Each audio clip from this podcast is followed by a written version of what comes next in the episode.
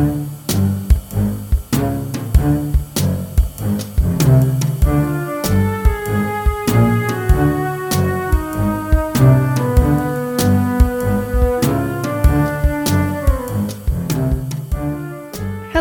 and welcome to another episode of Are You Fucking Shitting Me? I'm Rachel. And I'm April. How's it going? Good. Did you have a nice Thanksgiving? I had a great Thanksgiving. It was super fun, delicious food. I loved it. You? Us too. Yeah, we cooked a lot, which was great. Always cooked way too much food. But you know, I felt a little um remiss or I'm feeling I'm feeling a little guilty about Thanksgiving. Uh oh. Just because I feel like we did not bring up anything about the true history of Thanksgiving Oh. and talk about what it really means for America and just kind of gloss that by. I just thought maybe next year we could do something where we talk about a little bit about what Thanksgiving might mean for other people who don't really believe in the holiday. Sure. I think that that would be a great idea. Which doesn't mean that I'm not thankful for Thanksgiving and I use it as a day to be grateful for things and eat a lot of food. But um, but I just wanted to be conscious of other people. I think that's very kind. So what are we talking about today? So, today we're talking about the opposite end of memory when we get older. So, most people think about how their memory goes. We talk about Alzheimer's, which is a very important subject. But I found out about a group of people called super agers. That sounds great. So what are they or are we going to find out from our guest? We'll find out. I've brought in an amazing expert, Emily Rogalski of Northwestern University, and she's going to tell us more about it. Let's listen.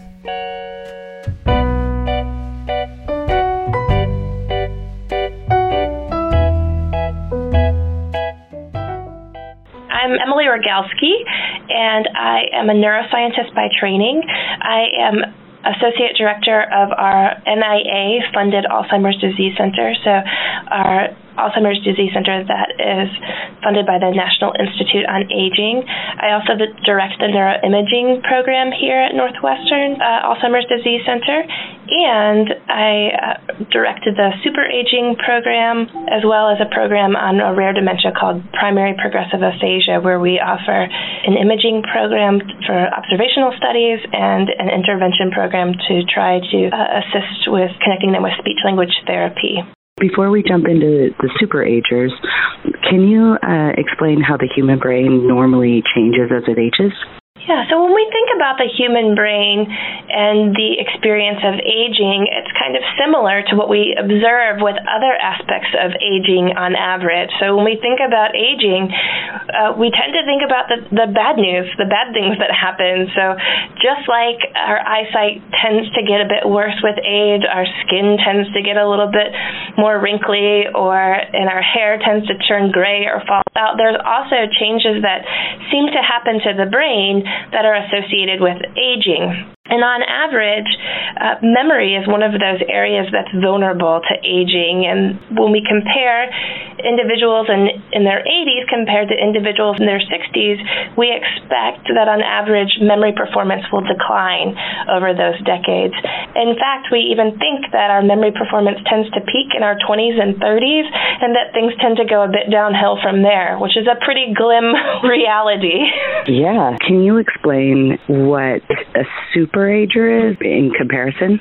Yeah, absolutely. So when we think about super aging, what we wanted to do was sort of challenge those notions of what always happens in aging versus what is possible in aging.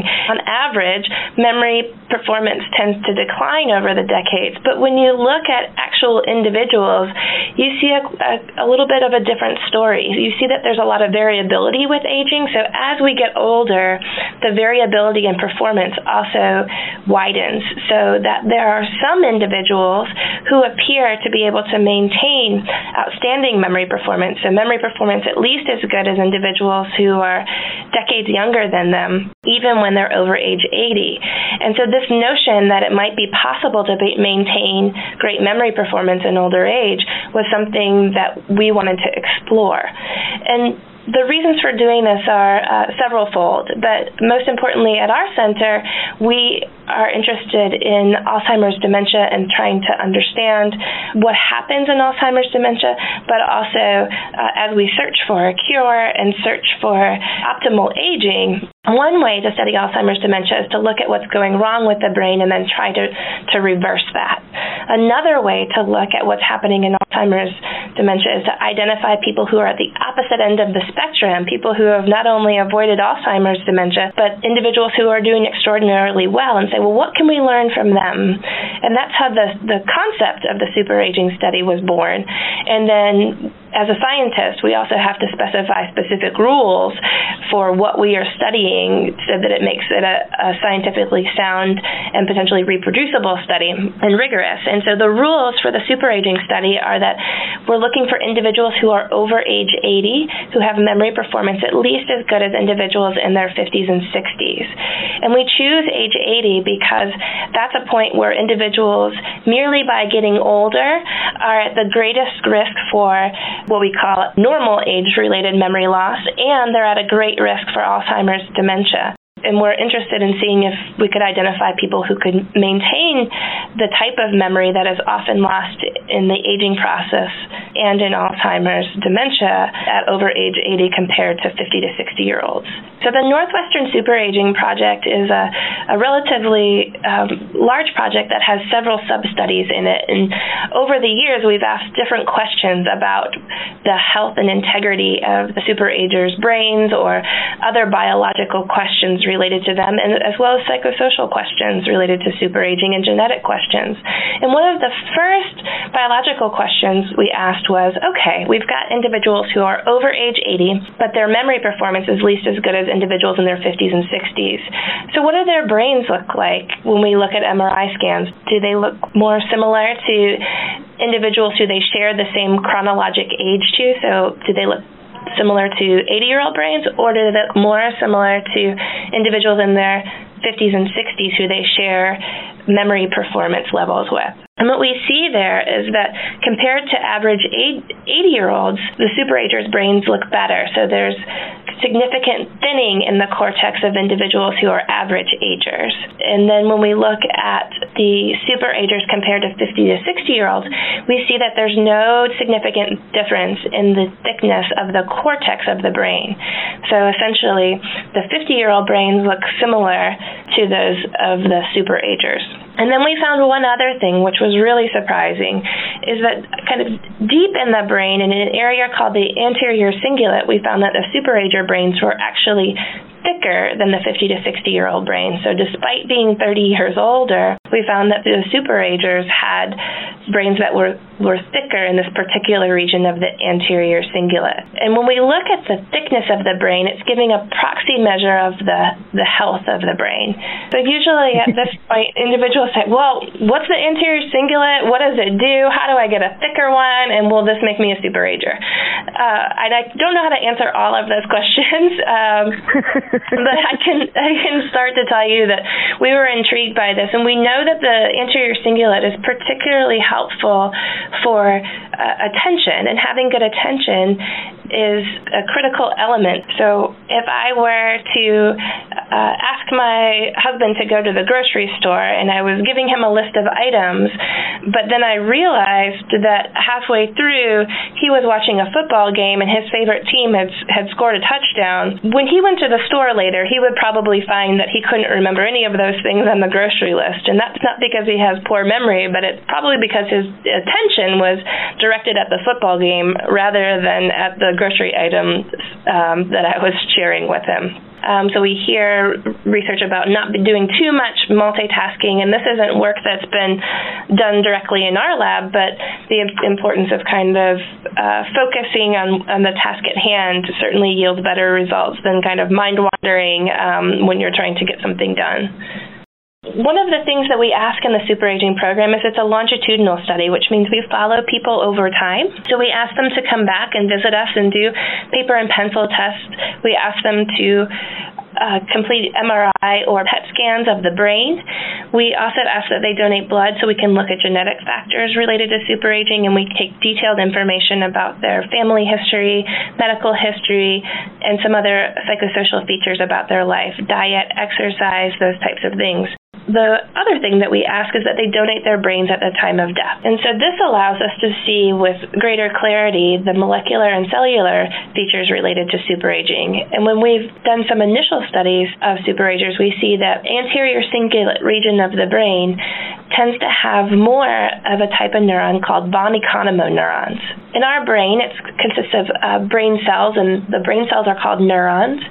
And there are lots of different types of neurons, and von Economo's neurons are a large neuron, and they've only been described in two places in the human brain. One of those areas is in the anterior cingulate. For sort of this reason, we focused on this area, and we found that superagers have four to five times the number of von Economo neurons compared to average agers. So this is another wow. feature of the superager brains. Wow. Yeah. Times. That's intense. Have you found that this is solely genetic, or are there implications that the average person can do certain things to help their brain stay useful? The superaging study is still ongoing, and we're still learning features and factors that may play a role in becoming a superager. And I don't know that there's one particular recipe. Um, and just like many things, there's there's probably not one magic bullet. So um, eating, you know two cups of blueberries alone isn't isn't likely to be some sort of magic bullet. Now, eating blueberries though is is also thought to be helpful. So I think it in a, the way in which you become a superager doesn't have to necessarily be identical from one person to the next. But what we're trying to understand are factors and features that are that hold in common with these superagers, and that they may lead us to really important things to look at with relation to Alzheimer's dementia and maintaining optimal aging. Our genetic studies are ongoing, and, and certainly genetics are likely to play a role, but we have started to look at some psychosocial aspects related to the superagers, and there we see in a, a recent report that was led by one of my graduate students, Amanda Cook, uh, we found that superagers tended to report greater levels of positive relations with others. If you think we compare the superagers again to a group of ad- average 80 plus year olds, and we see that the superagers, when given the survey, tended to endorse higher levels of positive relations with others. And so this is something that maybe you can take home and think about the importance of social relationships and maintaining those relationships. And that seems to be something that fits with the literature that has been out there about uh, avoiding loneliness and maintaining uh, strong social connections, which has which has been shown time and time again to be important for our health. Uh, you know, the super superagers really continue to wow me um, each and every time that I meet them, and that has really been a real treasure in my life to just meet these outstanding individuals who are over age 80 and really thriving in life. And I think we have a lot, lot to learn from them interpersonally and. Um, with how active they are, uh, how engaged in life they are, and it really underscores the importance of not just thinking about the negative aspects of aging. So, this idea that we build up these expectations that we're going to get worse over time, then when those expectations become a reality, it's not so surprising. Perhaps if we're able to set our expectations a little bit higher in aging and we don't just focus on the negative consequences of aging, but the possibility of living long and living well, uh, we can start to believe that reality a bit more and we'll have um, more positive outcomes. And I think the superagers are such a, a wonderful example of living long and living well. Scientifically, we continue to be amazed by what we learn from the brains of superagers. I mean, the the first result that the superagers' brains look more like 50 year old brains than than their 80 year old peers really blew our minds. And then it's just continued to snowball from there that there really seem to be unique both biological and psychosocial aspects related to these individuals and that they have the opportunity to, to teach us a lot. I guess one thing to mention is that we're still looking for superagers. Right now, we are limited to the relative Chicagoland area or people that are interested in uh, traveling to the Chicagoland area. So if someone thinks they know a superager and they would be interested in participating in our research, we would be glad to hear from them. Uh, I've received wonderful stories from all over the globe, really, of examples of superagers, and that's always a, an impressive and heartwarming um, experience.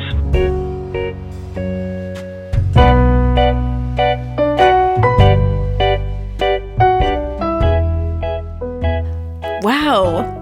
Fun, right? Yeah, really fun. I know that there's no magic bullet to become a superager, but if blueberries were magic bullets, they'd be the most delicious bullets ever. I'm going to start eating blueberries every day. I did go out and buy some right away. Well, uh, there's got to be other foods too, right? I mean, Well, I th- it sounds like it's a mixture of stuff, so we'd have to look at the rundown. I also think it's really cool that a positive community and connection to your community is great. yeah, I, it says a lot about how loneliness and isolation can be really bad for your health. I know, and I used to always want to be a little hermit, so I'm glad I didn't go that route. The other thing is maybe that does work for some people. For some people, yeah, everybody's different. I like the emphasis of positive also because there's a been a great culling in my personal life of negative community. Yeah, that's true. Keeping the people close to you who are the most uh, positive for you, or the Yeah. most beneficial for you. You know, it sounded like also a positive attitude was also another important factor. So it sounds as if superagers don't think that they're going to lose their memory, right? It kind of sounds like they they're they're more prone to think this maybe won't affect me Uh, you know because i always think i'm losing my memory Yeah. and so i'm always like oh my god that's i'm getting older and i'm Yeah. losing my memory and it's just going to get worse from here but maybe i need to not think that way and think okay i'm just going to be the anomaly and i'm going to be the one that doesn't have the bad memory Sure. I mean, I'm sure that that's a factor, right? The power of positive thinking, but also it's an argument um, against the theory of expect the worst and then you're happily surprised when it doesn't happen. Why, why not expect the best? yeah exactly and also why spend so much time worrying about getting older I don't know. You know, the reason that I found this subject was because I was like, I feel like I'm getting dumber as I age. and um, super embarrassing. But I went ahead and took an online IQ test. oh yeah And I had taken several, maybe 15 years ago. And I don't believe in them. I think they're really stupid. Um, but I also kind of like a horoscope was like, oh, it'll be fun. Yeah. And the I got like 15 points less than I did 15 years ago. And I was like, shit, I'm losing a point a year.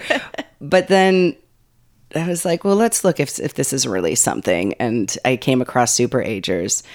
And then the funny thing is, is I just watched this great episode on um, from Adam Ruins Everything. And if you guys don't watch this show, find it. It's it's really so- great he's so informative and so funny so funny and so much great information. But he was talking about IQ tests and um, how that they're racially biased, they're um, economically biased. They were originally used only for children in France to see if they were ready for the next grade, like elementary school children to go into first grade. And then um, this super racist dude used it to try to prove that people that were not white were lesser. And so the questions tend to be biased for your socioeconomic or your cultural, um, what you know. So IQ tests, totally full of shit, and it makes me feel better. well i just took the gre yeah. which I did terrible on. Even though Ah. I studied and my practice test I did pretty good on. Um, I mean, math I didn't do good on, and I didn't expect to, and whatever, it's math. Damn your expectations, April. Who cares? I, I actually ended up doing better on the math portion of this of the real GRE, but on the practice test I scored super high on the verbal part, and then when I took the real test I scored uh, eleven points less on verbal. Interesting, which is huge, and I don't know why. Um, and I studied, but you know, Nerves? I wasn't nervous. You didn't blank out. You didn't have. I had a couple questions where I got a little like, oh my God, what are they asking? Are they trying to trip me up? But I would say the same thing about the GRE questions. I really felt like if you're a, if you're a foreign student taking this test, I don't know how you would understand a lot of the questions that are asked because they seem very, very American based. And they also seem white American based. it's very possible that they are. Yeah. So I know that they're trying to change that, but I don't think that they've I mean, at least my experience, I don't feel like they've changed it. Hey, so do you have this thing when you take tests? I don't know. You said something about it where you feel like the people are being tricky.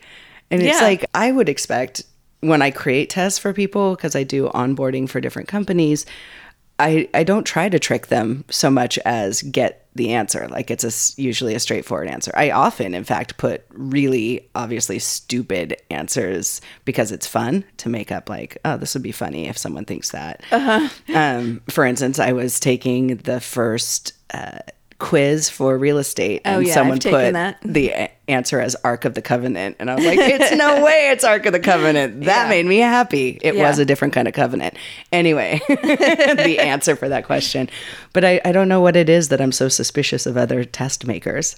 Yeah, I'm super suspicious. It's really funny. Well, I do feel like there there are some kind of trick questions on here. Yeah, it's about reading comprehension, so they maybe are trying to twist some things for you, or Yeah, I- that's what that's. I think so. I mean, I'm trying to think about tests I took as a kid. I was a good test taker as a kid, but I did terrible on the SAT and I did terrible on the. GRE. I also tested pretty damn well, but getting through life, that's a whole nother matter. Yeah. That's what I thought was great about this IQ section on Adam Ruins Everything. And also about super agers is that they're not testing the IQ, they're testing memory and how your quality of life and your functionality is really working, which is super cool. And focus on Yeah. that rather than trying to be superior or get into Mensa or something stupid. Right. Yeah. Who wants to be in Mensa? They all look like a bunch of bores. Blech. I literally just called Mensa stupid. uh, so I feel like I hang out with a pretty smart group of people. It'll be interesting to see like which one of us becomes super agers. Do you think you know any super agers? uh, I don't know. I do know people that are worried about their memory, um, not quite over 80 yet, but worried about their memory loss. And Yeah. after listening to her speak, I started thinking, well, the type of memory loss that I'm seeing, specifically with one person who I love, I love you if you're listening, uh, is not necessarily extraordinarily different than your what you'd expect as memory loss at, at over a certain age. Um, my grandmother had dementia, uh, sundowners, and that was a different kind of memory loss. It's a it's a bigger confusion. It's not just not knowing where things are, but it's it was not knowing what time she was in so much. Like there was Oh, a wow. really big confusion. At one point she was looking at me, talking to me. I love you, Rachel. Have you talked to Rachel lately? Like she was looking Oh, at wow. me at as me at that time and also thinking about me as a different me. So there was like a almost a Parallel universe. it it kind of felt like that. It felt like she was walking in two different times in her mind.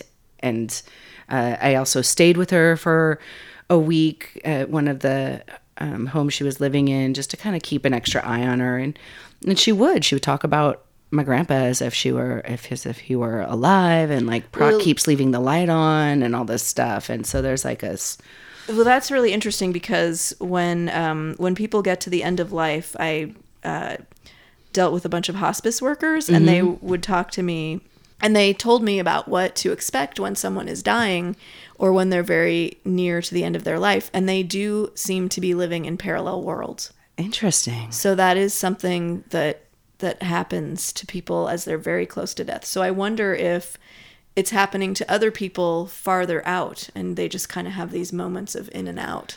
They'll um, kind of just seem like they're in between these two places. Well, that's definitely what seemed like for my grandma. It's a really hard thing, uh, absolutely, and, and very scary to think about.